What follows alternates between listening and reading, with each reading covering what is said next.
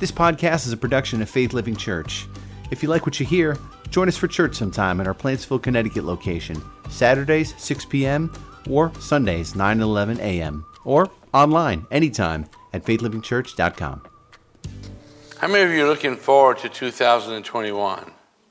Or would you re- rather go back and let's just do 2020 again? No, I think we, we, we've got all the usefulness out of that one, right? We want to move on forward. I agree 100% with you.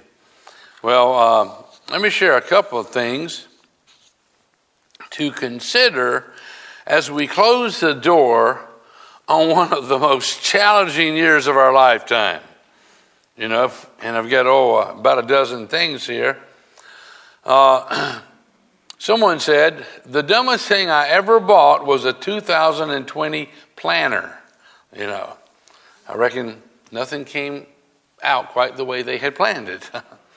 Number two, I was so bored, I called Jake from State Farm just to talk to someone. Number three, 2019, you stay away from negative people. 2020, you stay away from positive people. No different concept there, but. Number four, the world has turned upside down.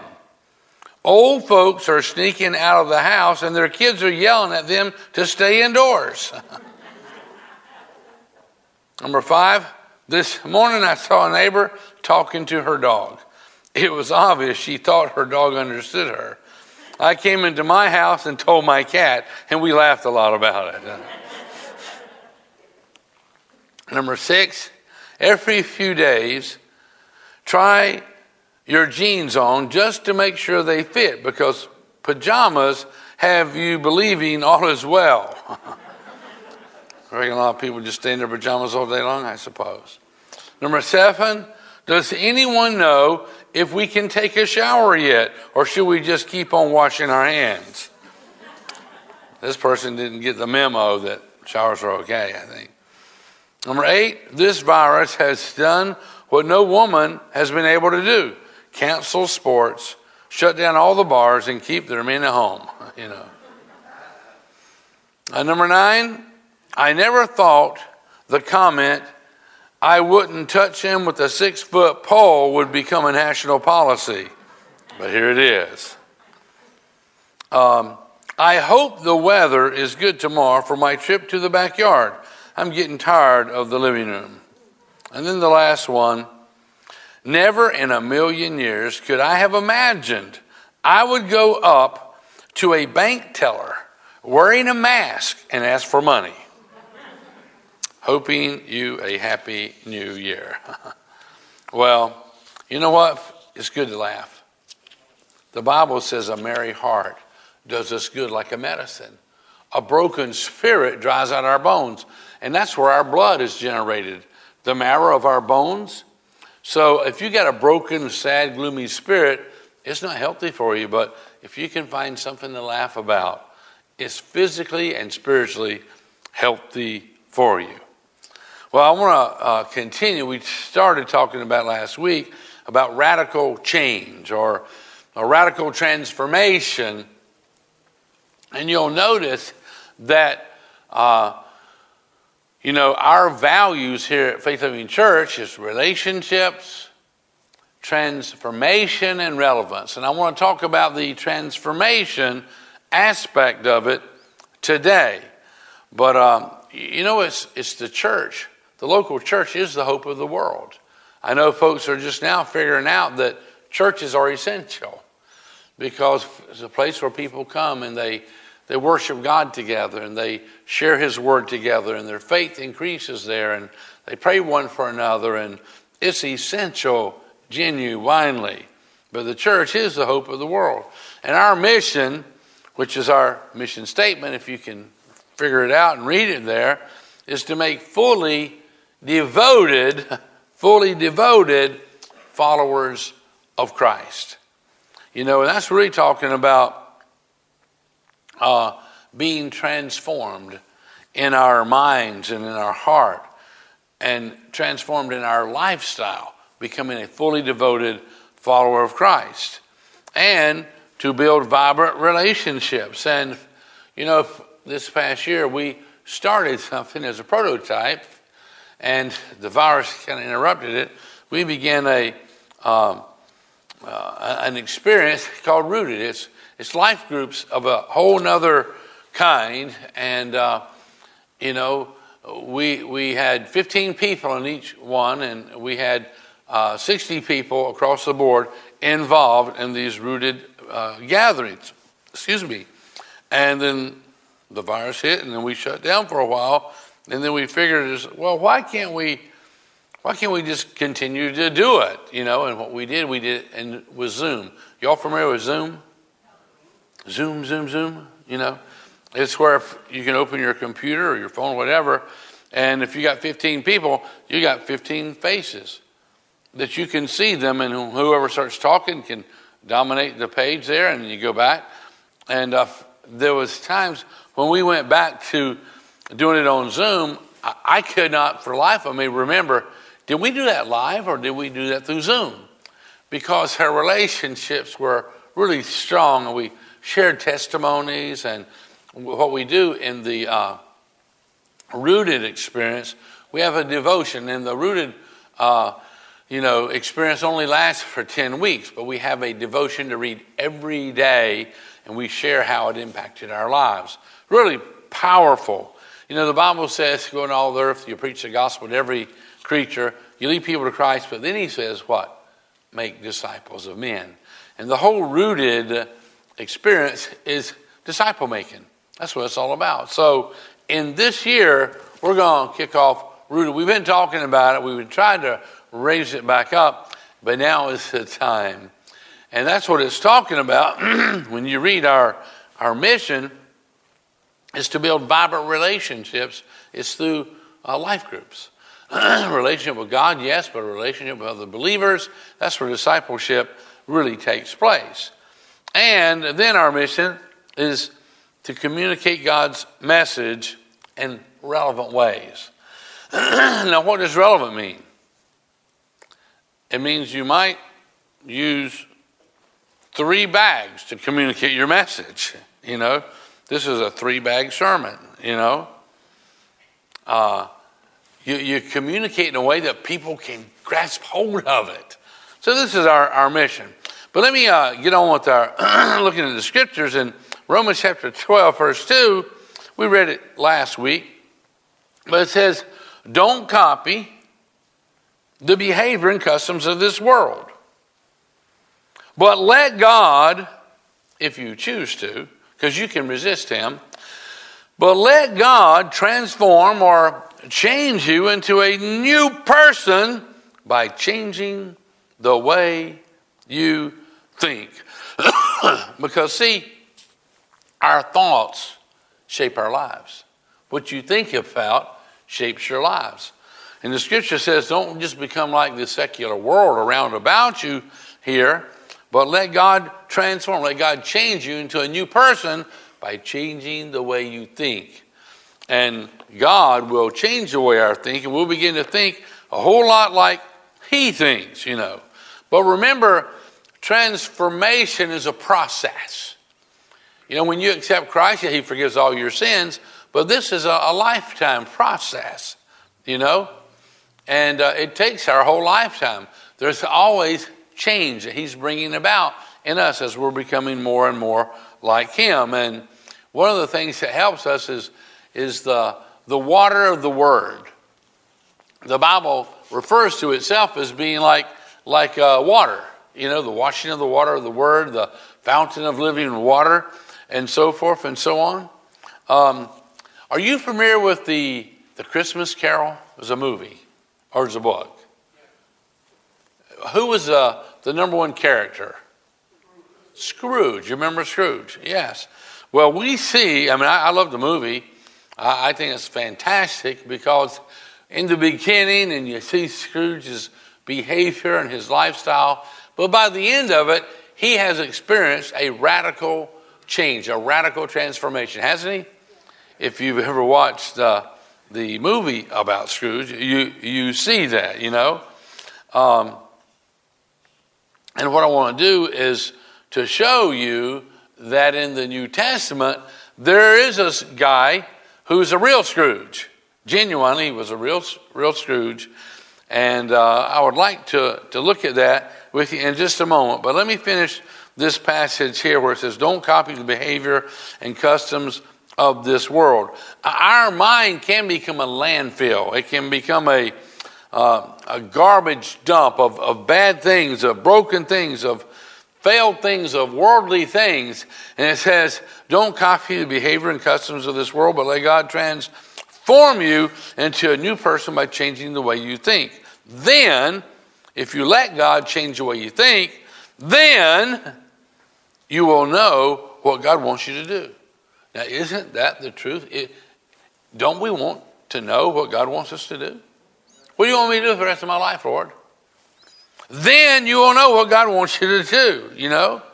And you will know how good and pleasing and perfect His will for you really is. Some people are like, well, if I really surrender my life, he'll try to, he'll make me do something I don't want to do, like go to Africa and live in a mud hut or something or another, you know? No. Whatever, when you discover what God's will for your life is, you will absolutely be thrilled with it. That's just the truth of it. It really is, you know. Anyhow, it says here in Luke chapter 19, uh, as you look with me to verse 1, it says, Jesus entered Jericho and he made his way through the town. And there was a man there named, what's that say? Zacchaeus. This is the guy. He's the biblical, the New Testament biblical Scrooge.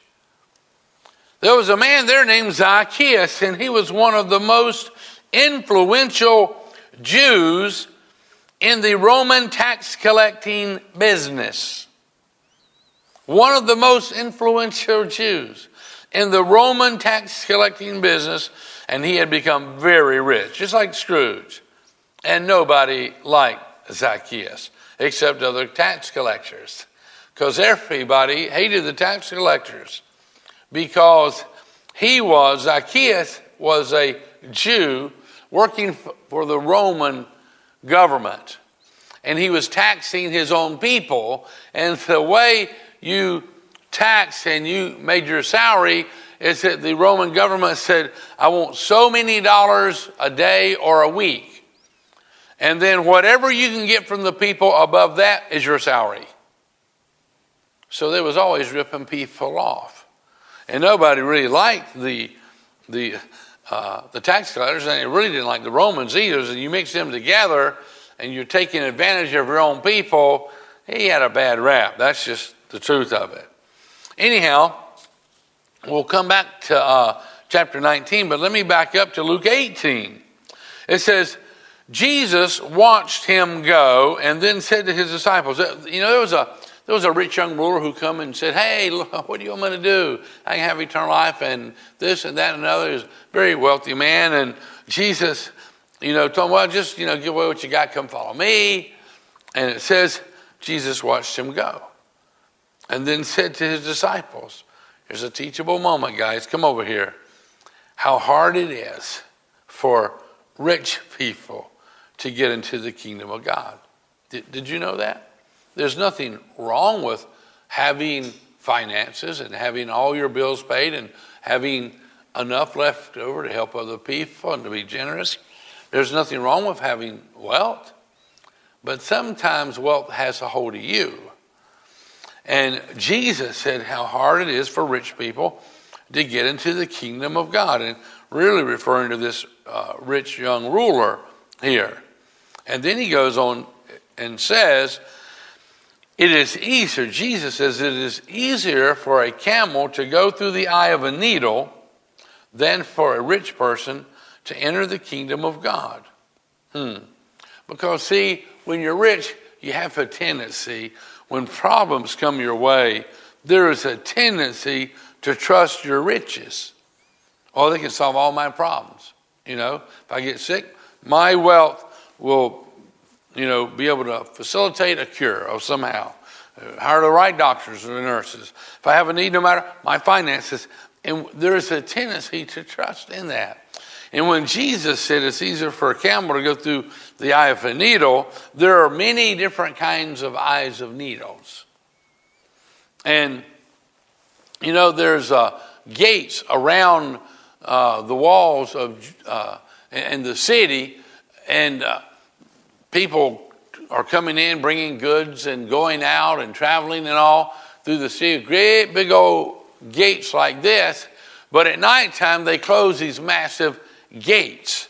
But inside the, the door of the gate is a little door that you can just open and scoot through, you know, if you come late and the gates are all closed. There's these little doors, and these little doors are referred to as the, uh, what? So you have ever heard about this? It's the eye of a needle. So it says here, it's easier for uh, well, let me just read it to you. I want, I want you to see this, and I want you to forget it. It's easier for a camel to go through the eye of a needle than for a rich person to enter the kingdom of God. Now, see what happened is if you got there late and you had a camel and he's loaded down with hundreds of pounds of goods, bags, and this and that and another, and they're strapped and they're tied all to him, well, the gate's already closed for today to protect the city. And so the camel has got to kneel down, and the owner has got to take off hundreds of pounds of goods, drag them through this thick wall door, drag them through there, put them out of the way, get the other one, get the other one, drag it through, drag it through, drag it through, drag it through, you know, and then you get the camel, he's got to crawl through the eye of the needle, through this little doorway.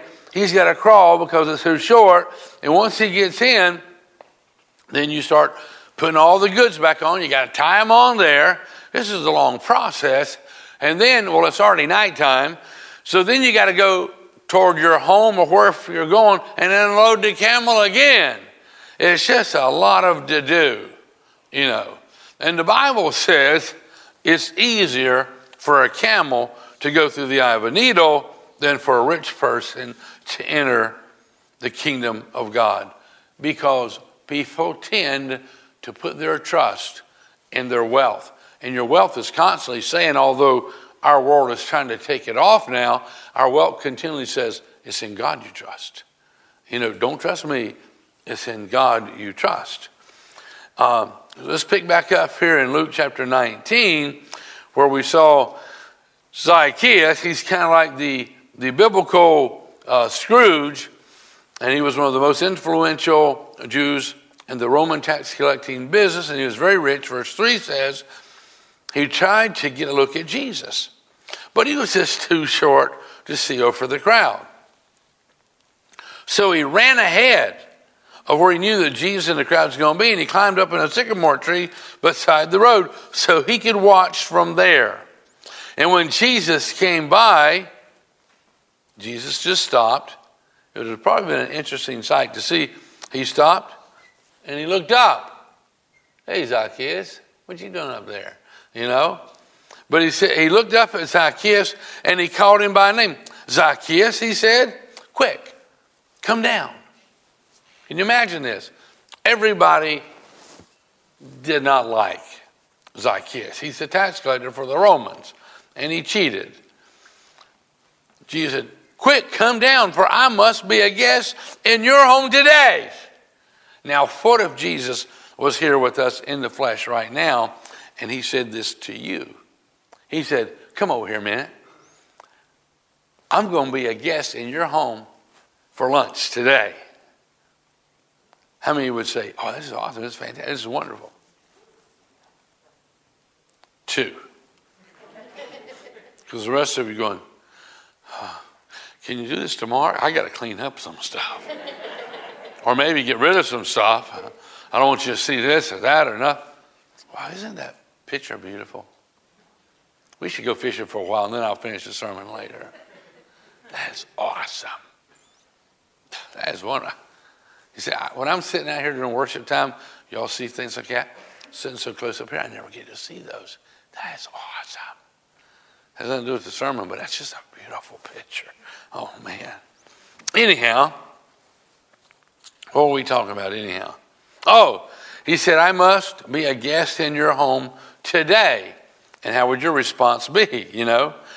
Well, listen to Zacchaeus. It says in verse 6 Zacchaeus, he quickly came down and took Jesus to his house in great excitement and joy. Oh, this is wonderful. This is fantastic. This is wonderful. He couldn't wait. I mean, we see something happening in an old tax collector's heart. Where he says, Jesus, he, he looked up, he spoke to me in front of everybody. Nobody likes me. And he's coming to my house for lunch today. Uh, let me read you something out of the book of Revelation, and it's a very similar statement. It says, Behold, Jesus says, Behold, I stand at the door, and I knock. And if anyone hears my voice and opens the door, I'll come into him and we'll dine with him and he with me. And Jesus is knocking on Zacchaeus' door. Hey, come on down here right now. I, I need to come to your house today and visit with you for a little while. And Zacchaeus, he was just thrilled about this. Anyhow, getting back over here to Luke 19, verse 7, it says, But the crowds were displeased. He has gone to be the guest of a notorious sinner, they grumbled. Can you believe this Jesus guy who's preaching this good news about heaven? He's healing the sick, even raised some of the dead, but now he's going to go and have dinner with this notorious sinner, the scum of the earth, you know? Well, let's take a peek at Mark chapter 2, verse 14. It says here, as Jesus walked along, it's the same kind of a story, but a little bit different. As Jesus walked along, he saw Levi. Does anybody know what his name was changed to? Matthew. Matthew, Mark, Luke, and John. That Matthew, he started out Levi. As Jesus walked along, he saw Levi, son of Alphaeus, sitting at his, he owned it, his tax collecting booth. He was doing the same thing Zacchaeus was doing. I'm sure they probably knew each other. And Jesus says, Levi, come be my disciple, Jesus said to him. So Levi got up, got a wheelbarrow, threw all of his money in it. He just got up, left it all behind, and followed Jesus. Verse uh, 15 says, That night Levi invited Jesus and his disciples to his to be his dinner guest, along with his fellow tax collectors. And Zacchaeus was probably there and many other notorious sinners. There were many people of this kind, notorious sinners, among the crowds that followed Jesus. People looking for hope, people looking for meaning. Verse 16 says, But when some of the teachers of the religious law, who were Pharisees saw him, Jesus, eating with people like that, they said to his disciples, Why does he eat with such scum? Verse 17. When Jesus heard this, he told them, Healthy people don't need a doctor, sick people do. I have come to call sinners. Listen to this statement I have come to call sinners, not those who think they are already good enough. Because nobody was really good enough. But the religious people thought they were. But Jesus made it very, very clear Jesus, he came to seek and save the lost, you know, to bring about a radical change in their lives. Let's go back to uh, Luke chapter 19, picking up at verse 8. It says, Meanwhile, Zacchaeus stood there and he said to the Lord, You know, he was so excited. Jesus called him down, said, I'm going to go to your house and all. And he, he was standing there and he's, Jesus didn't ask him to give away nothing, didn't ask him to be generous. He asked the rich young ruler, He says, just give everything you got away and come follow me. And then he goes on later on to say, the rich man missed it. He didn't hear that. Anything you give away, God's going to give you hundred times more back. You know, but here, Zacchaeus was just overwhelmed with this transformation.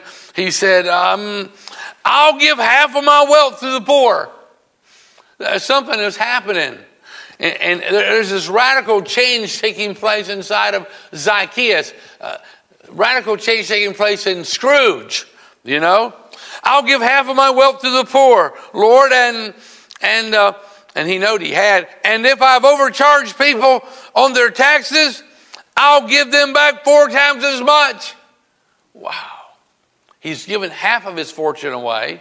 And then anybody he's cheated, because apparently he hadn't cheated everybody, but anybody who was actually cheated, he said, I'm going to pay him back four times. I mean, this guy may not have much left after all this, I assume. He didn't care, though. He's making this tremendous statement here, you know? And uh, verse 9, Jesus responded. And he said, Salvation has come to this home today. For this man has shown himself to be a son of Abraham. And I, the Son of Man, just told myself, I have come to seek and, and save those like Scrooge, those like Zacchaeus who are lost. Radical change, radical transformation by Zacchaeus. He wanted to get a good look at Jesus. He just wanted to see Jesus. Now Jesus is saying, Okay, I'm coming to your house.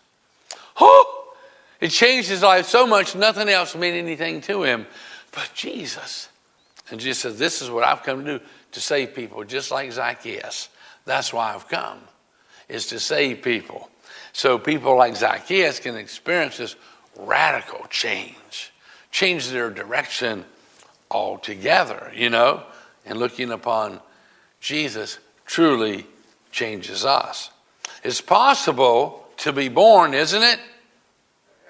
And never grow? You think about it.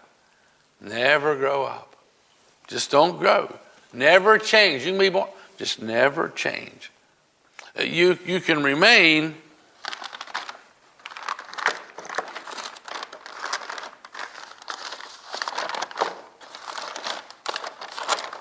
you can remain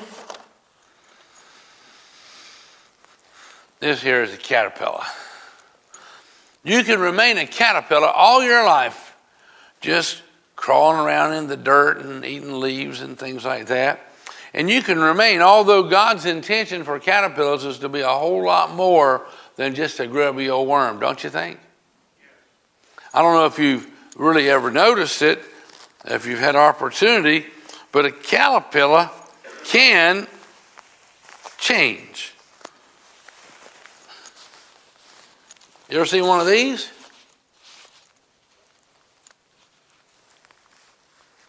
Can get this thing. What is that? I can't hear you. It's a cocoon. He's in there. And what does most caterpillars do while they're inside there? They change. You know, they change. But some, you can resist the change.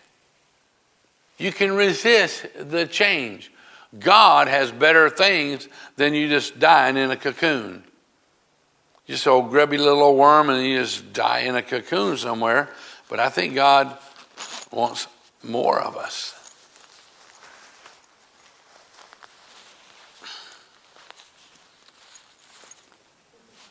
He wants us to reach our full potential. Don't you want to fly? Don't you want to soar the way God has created you and me to soar? You just stay there and don't fly away with my glasses here, okay? But butterflies are fantastic. They're beautiful. There is a radical change that takes place in butterflies. But there are some people who don't experience this kind of change, this, this transformation, if you would. But remember, this transformation is a process. It's a process, and there are some caterpillars for different reasons. Their their wings are stunted, and when they come out, they have to crawl around for the rest of their life because they can't fly. Their wings are all twisted and stunted, and they underdeveloped. They never reach their full development. You know, listen to what it says here. And uh, Hebrews chapter 12, verse 13. It says, You have been Christians a long time now. And you can just see the pages of the calendar. You're pulling them off. And then years of calendars. You've been a Christian a long time now. And you ought to be teaching others. But you've not really been exposed to the water of God's Word. And you're dehydrated. Now, I know this right here in our church. Quite a few people over the years that I've been here, which is over 40, quite a few people ended up in the hospital because of dehydration. And the doctor said, Well, we're going to give you an IV and rehydrate you. But if you'd just been drinking water, you would have never been here in the first place. Dehydration, you know, can kill you. Eventually, if you don't keep enough water going in, you can get very, very sick. But the, the washing of the water of the Word, this living water that transforms and changes us, that's what we need. He says, You have been a Christian a long time now, and you ought to be teaching others. Uh, there's this transformation, becoming a fully devoted follower of Christ, and we should be teaching other people about what we're learning but some people just get dehydrated and dry up pretty much and, and don't really do much. But this transformation is a process, you know, and it continues over our whole life long. But it says in 2 Peter chapter 3, verse 18, it says, but what's that word? Grow. Does when you got something in your garden, does the growing process change things? Little blade comes up, and then fruit comes up, and it's just the fruit develops and matures, and it's just amazing what happens. He says here, but grow in the grace. Grace is God's enabling power. But grow in the grace and the knowledge of our Lord and Savior, Jesus Christ. And remember, growing is a process. We got to grow and we, we've got to uh, access the fountain of living water uh, which is God's Word. We, we must access that. And uh, up here, where it says, You have been Christians a long time now, and you ought to be teaching others, it goes on to say, Instead, you need someone to teach you again the basic things a beginner in the faith must learn about the scriptures. Hmm. Instead of this constant transformation, this process of transformation, people end up in what we would call stagnation. There's not change taking place in their life. But when you're taking the fountain of living water in, and this transformation is an ongoing process, it just gets better and better and better. The Christian life is like riding a bicycle. We're, we're either moving forward or what?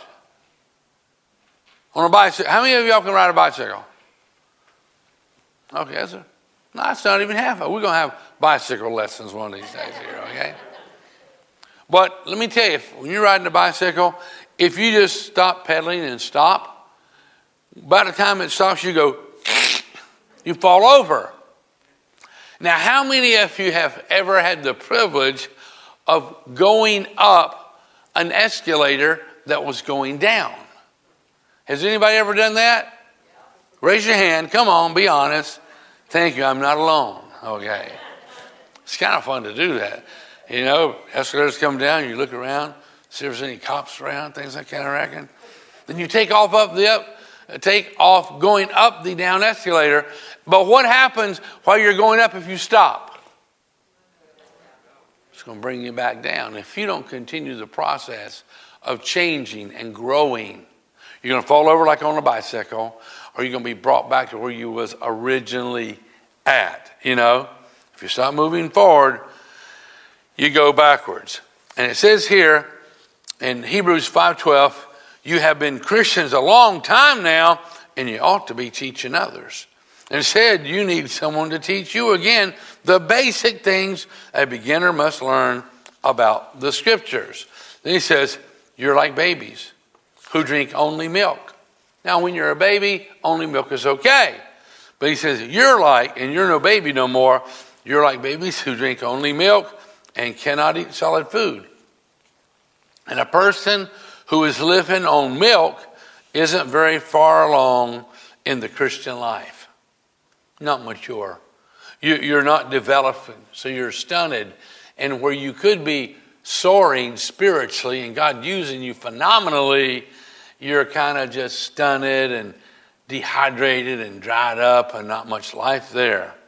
And a person who is living on milk isn't very far along in the Christian life and doesn't know much about doing what is right.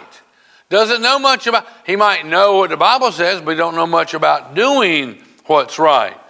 You're surely not a fully devoted follower of Christ. You may be a follower, half devoted, 10% devoted, 2% devoted follower of Christ, but not a fully devoted follower of Christ, not yet. You know, uh, not a fully developed caterpillar, butterfly. The goal of a caterpillar is to become a butterfly one day. And we want to become fully devoted, you know. Remember, transformation is a process. And um, it's supposed to go on all of our lifetime. Matthew chapter 4, verse 4 says, Man shall not live by bread alone, but by what? Every word that proceeds out of the mouth of God. This is the, the uh, thing that nourishes us and it sustains us. This fountain of living water prevents us from being dried all up, becoming dehydrated, if you would. 2 Timothy chapter 3, verse 16 says, all. Now, what percentage would all be? 100%. All scripture is inspired by God. And the Greek word there means God breathed. It's inspired. It's the only book that's full of living power. But he says here, all scripture is inspired by God. It's God breathed. And it's useful. It's useful, not as a paperweight, not as a doorstop. This book is useful to teach us what is true. And in this world we live now, we hear this all the time. If you turn the news on, you got fake this and false that, you know, and, and it's hard to know what's true and what's not true. There's so many lies flying this way and that way, and, and, and people are hiding things and lying about this, that, and another. Well, it says here, all scripture is inspired by God, and it's useful to teach us what is true and to make us realize what's wrong in our lives. Is there anything wrong in, in our lives still? Thank you. Well, then you, you know the truth. And you go, oh, there's nothing wrong in my life. Well, there's something pretty wrong when you say there's nothing wrong there, you know? And it says it straightens us out. It, it, it makes us realize what's wrong in our lives. This book does it, you know? And it says, and it straightens us out. It, it changes us. It transforms us and it teaches us to do what is right. God's spoken word brings about radical transformation, you know. Genuinely does. When Dr. David Livingstone, the famous missionary, started his trek across Africa, he had 73 books in three packs, weighing 180 pounds. And after the party had gone 300 miles, because see, he hired these people to carry his luggage and all of his provisions and his packs of books and all. After the party had gone 300 miles, Livingstone was obliged to throw away some of the books because of the fatigue of those who were carrying his baggage. As he continued on his journey, his library grew less and less until he had but one book left. Anybody want to take a guess what that book was? Out of all his books of his library, he got rid of them all. It was just weighing him down, but he kept this one. This is the one that faith comes by hearing the Word of God. It is our fountain of living water. It is our food. The Bible says this. We esteem the words of his mouth more than our necessary food. It is what sustains us, you know? As he continued on his journey, his library grew less and less until he had but one book left. That's phenomenal. He valued the Bible more than any other book. And still to this day, it's the best. It's the number one seller. It's the best, it's the most necessary book that's available to mankind. Uh, let's go back to 2 Timothy chapter 3. We just read verse uh, 16 about all scriptures inspired by God. It's useful. It teaches us what's true, realize what's wrong in our lives. It straightens us out, teaches us to do right. Verse 17 says, It is God's way. It is God's way of preparing us. God is preparing you for something. But are you being prepared? Are, are you being transformed like the caterpillar into the butterfly? Or are you dehydrated? Are you just drying up and you'll never really soar because you're just all dehydrated? You don't uh, take advantage of this living water. It says it's God's way of preparing us in every way, fully equipped. fully equipped for every good thing God wants us to do a fully devoted follower of Christ, fully equipped follower of Christ. And that's what he wants. He wants us to experience this radical change, this radical transformation. There was a teacher was talking to a great scholar about a young man. And he said, I understand he's one of your students.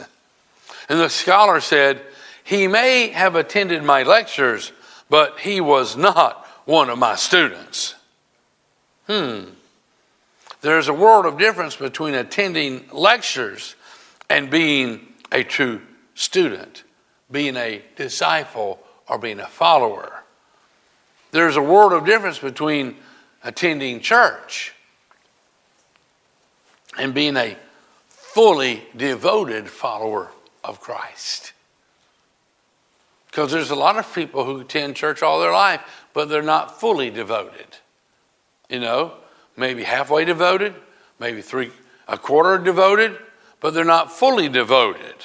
You know, kind of reminds me of this little story I shared some years ago by Wilbur Rees.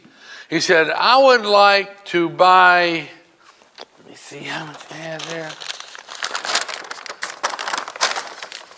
I would like to buy Three dollars worth of God, please.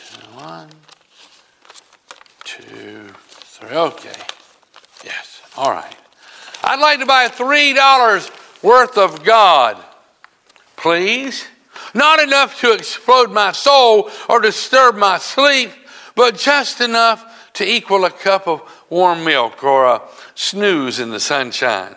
I don't want enough of Him to make me love other races or pick beets with the migrant worker.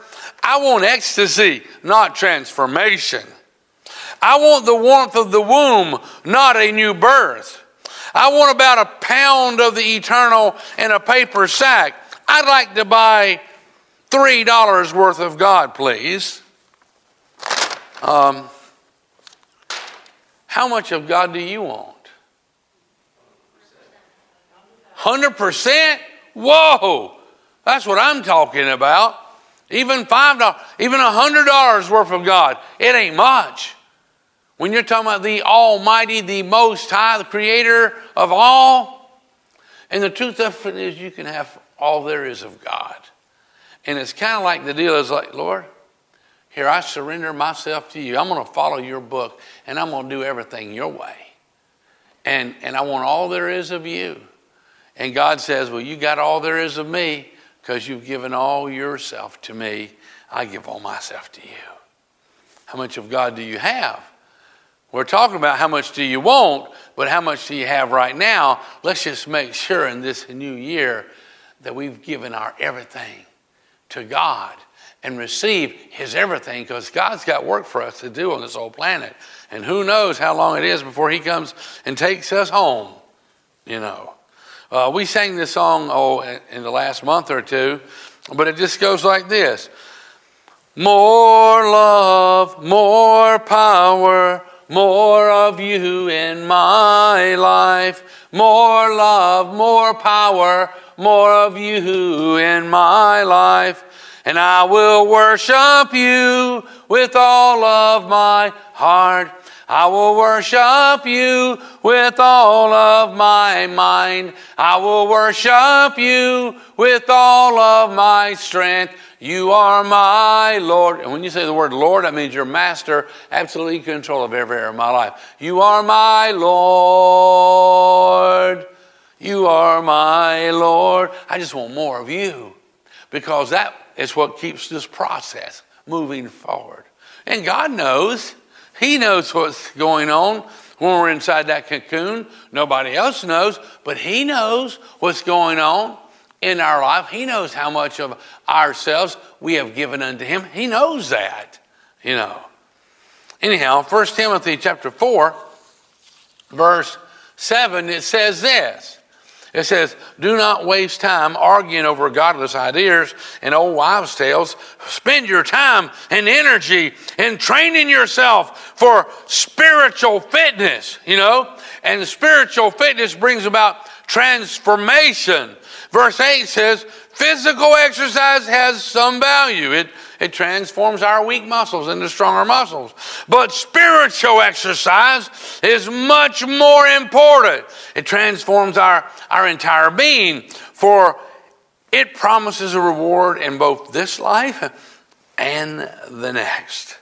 We need to develop healthy habits. We need to have ongoing spiritual exercises and just applying everything that God tells us instead of trying to get around it and sneak through life. Well, I never did that, and I never did that, and I never did this, and I never did that. And I got through life, yeah. But God couldn't trust you and He couldn't use you the way He wanted to. See, a disciple means a disciplined one. Now, we have another service at 11 o'clock. What were they going to do if I go and loosen all the strings on their guitars. Take a couple all the way off, and they're just dangling there. There's no discipline to the strings anymore. They're, they're, they're, you know, when you tune them, they're tuned to something. They're usually tuned to the note A. You know, they have a um, that little pitchfork, not a pitchfork, tuning fork. Yeah, some kind of fork and uh, you tune the instrument to that. But if it's not, it's like if I went and just messed with all these and nobody told them, and they give it, it just sounds terrible, terrible, terrible, terrible. Are we in tune with Christ? Are we undisciplined? We're not going to do what He says. Oh, we know what He says to do, but we're not going to do it. So we're just we're not we're out of tune with Him. Everybody else can think we're in tune with Him, but we're just out of tune with Him. And the more disciplined we become, the more God can use us. That's the truth of it, and you do things God's way. And here's a, just a, a little bit list. Rising early is one of the things. Rising early, fasting, prayer, study, you know, having devotional time with God, giving, making sacrifices, bringing your tithes. And just so you know this, a tithe is not a gift. It is not a gift. A tithe belongs to God. And he tells you if you keep the tithe, eh, it ain't going to go as well for you as you should. But we need to, uh, to, to give. We need to make sacrifice. We need to bring our tithe, and then we need to give offerings to God. This is part of our spiritual exercise, our development. So God's saying, well, can I trust that man? Can I trust that woman? Can I trust them? And he can tell by where our dollars and cents goes. That rich young ruler walked away because he didn't want to be generous in any capacity. So, some other examples is witnessing. Do we ever witness? With our life, with our mouth, with our home, with our family, with who we are? Do we ever witness? Regular church attendance is very healthy. If, if you, how many of you got a job? Uh, do you need to uh, attend your work every once in a while? Even if you can do it from home now, lots of people can work from home. Uh, certain kinds of things you can do. But is it not better if you now have a job that, say, if, if you were just making meals, you know, or, or you were fixing things, somebody's car, can you just stay home all the time or do you need to show up? You need to show up because that's where we worship God together and that's where we are able to study together and all. And there are times when we all can get together and doing it by Zoom and the internet, that's all fantastic. But God wants you to attend in, intentionally. And we attend by Zoom and by internet and all those kinds of things. But it's our heart that God's looking at. And He's looking, as we're exercising, are we dealing with this selfishness and becoming selfless? It's all about you. And there's this transformation that's taking place. And the more disciplined we become, the more God will entrust to us. He says here in Galatians chapter 4, verse 1, it says, Think of it this way. If a father dies, okay? If a father dies and he leaves great wealth for his young children, they're immature, those children are not much better off than slaves until they grow up and mature. Even though they actually own everything their father had, they can't access it. And three years old and four years old, until they mature, then it will be entrusted into their care. You know, they, they've got to learn discipline. And this is what brings about this radical change in you and me as we, we mature and we grow and we develop into all that God wants us to be. In Luke chapter 9, verse 23, it says, Then he, Jesus, said to the crowd, If any of you want to be my followers, you must, this is required, you must put aside your selfish ambitions, shoulder your cross. Does anybody know what the cross means? What? Dying to self, denying ourselves, putting Christ first. Jesus said, This is required. You got to put aside your selfish ambitions, shoulder your cross is something that you die on. Jesus died on a cross. And he said, Shoulder your cross how often? Daily, and follow me. A.W. Tozer said, In every Christian's heart, there is a cross and a throne.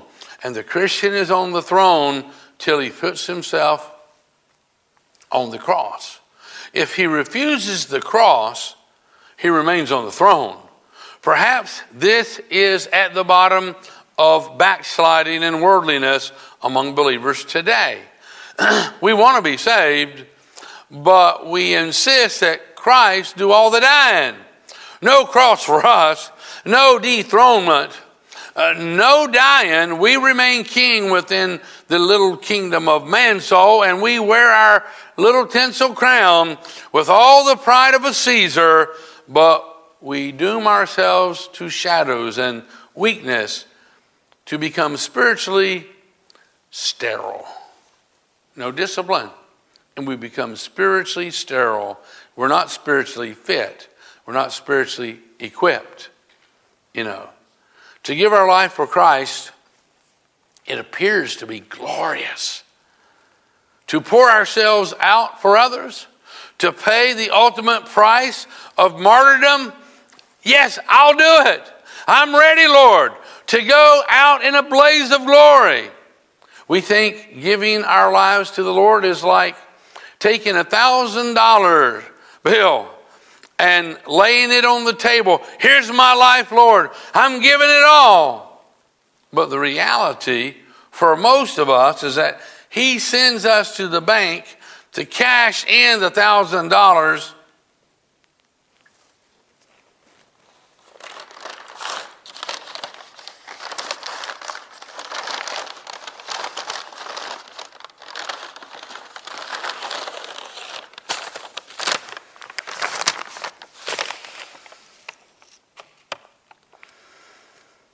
To cash in the thousand dollars for quarters. And after we tithe, we go through life putting out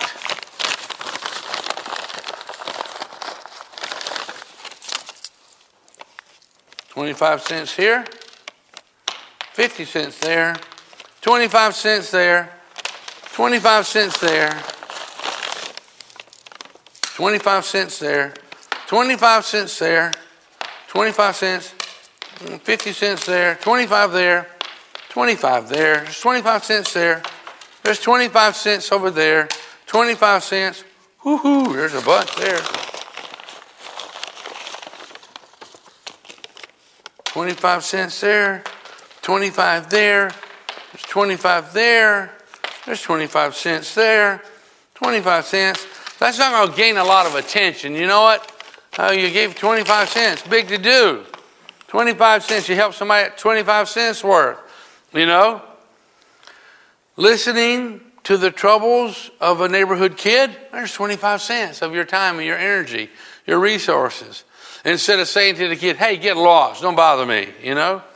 Making a difference in your community. Giving a cup of water to a shaky old man in a nursing home. Usually giving our, our life to Christ isn't necessarily glorious. It's done in all those little acts of love, 25 cents at a time. It'd be easy to go out in a blaze of glory, you know. It's harder to live the Christian life little by little over the long haul. Our mission is to make fully devoted followers of Christ. That's what the Bible tells us to do. That's, that's our mission. And here's four transforming habits that'll help us do that. Spend time daily in God's Word. Spend time daily in God's Word. Talk to Him daily. Prayer, praise, worship, communicate with Him. Give weekly to God. Time, energy, you know, talents, tithes, offerings. Learn to be generous. Have regular fellowship with other believers, you know. Habits that we develop, they seem to be like cobwebs. You develop a habit of reading the Bible or praying or, or witnessing or whatever. It, it, it seems like a cobweb, but if you'll maintain that habit, it'll become like a cable. They can pull a big old truck that's stuck in the mud out.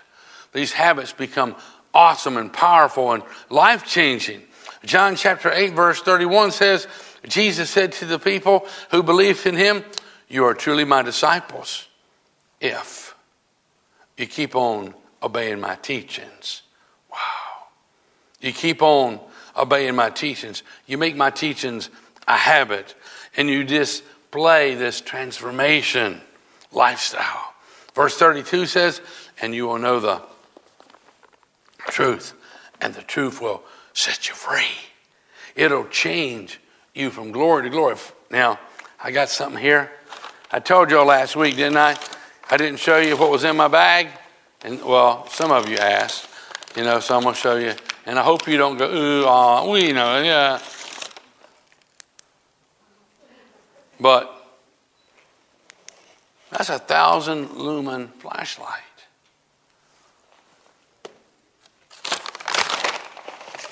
But there's something better. You want me to turn it on? I won't shine it at you. I promise I won't shine at your eyes. Is that awesome? No?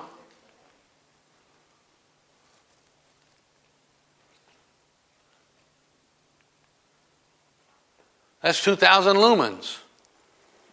And this is 10,000 lumens. This is 10 times stronger than my other flashlight. I think you can cook your lunch this far away just by shining it at it, you know. I, I think so. But there's a transformation that God, He says that we're the light of the world. We're the light of the world, and I think He wants us to shine brightly for Him.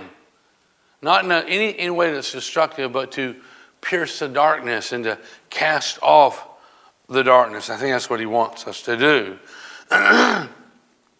uh, a true disciple continues in God's word. That's what we're just reading, you know, and it'll set you free.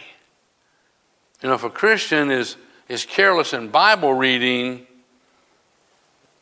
to be honest with you, he'll probably be careless. She'll be careless in Christian living.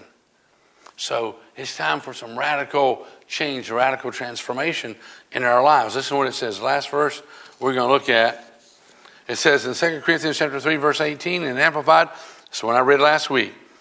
And all of us, as with an unveiled face, because we continued, we continued to behold. It means to look upon in the Word of God as in a mirror.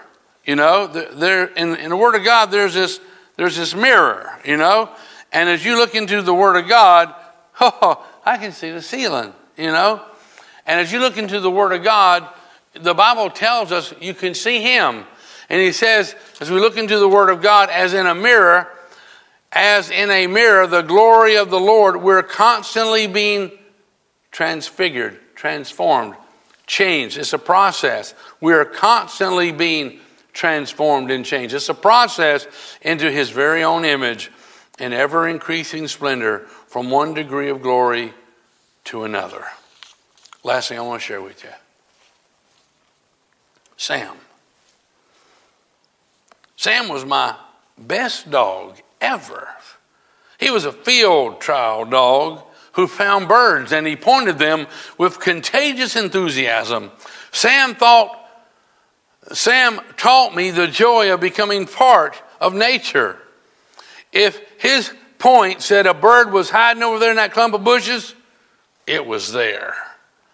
He was so much more than a bird dog, though. Often would share together lazy lunches in an abandoned apple orchard or a snooze that followed.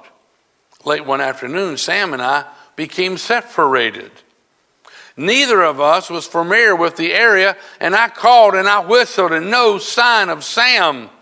I had to get back to town for a very important appointment, but how could I leave Sam? If he came back and I wasn't there, would I lose him for good? And then I remembered a trick an old dog trainer had passed on to me and I unbuttoned my jacket and I removed my shirt.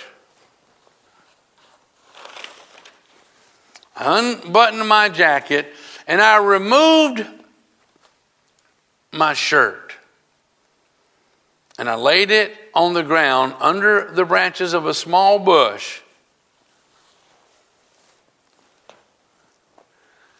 And I worried all night. But when I returned the next morning, there was Sam curled up with his nose under the sleeve of my shirt. And he looked up and he wagged his tail. Where you been, friend? His eyes seemed to say.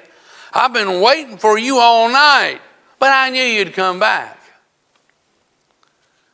When you feel lost, do we look for some part of God's Word to curl up on it, knowing that God will meet us there if we wait and have faith in Him? See, if, we're reading God's Word every day, you can curl up on it. And I want to challenge you if you have ever done it, maybe you have, maybe you haven't, but I want to challenge you to begin to read the Bible, read it through in this new year takes you 10 or 15 minutes a day. But it's the most important book you'll ever read, I promise you. And it will build your faith and it will bring about spiritual exercise and development and maturity in your life. And um, I tell you what, Susan and I are going to do. We're, we're using the, the YouVersion Bible. And how can they find that? If you go onto your phone or your computer and you go to YouVersion, a free app that you can access to read through the Bible in a year. If you choose to do it, you'll be reading the same scripture I'm reading every day. And Susan, we're going to go through the whole Bible this way, and I'll promise you, it will build your faith. It will give you wisdom. It will give you insight in unbelievable kinds of ways. So, our website, there's a link. You know, and just what I taught today, if you go to YouVersion, on your phone, if you have YouVersion, and it's free. If you go there and you, you can uh, type in events, I think it is, and you'll look up Faith Living Church. And it'll, it'll show you all the scriptures I use today.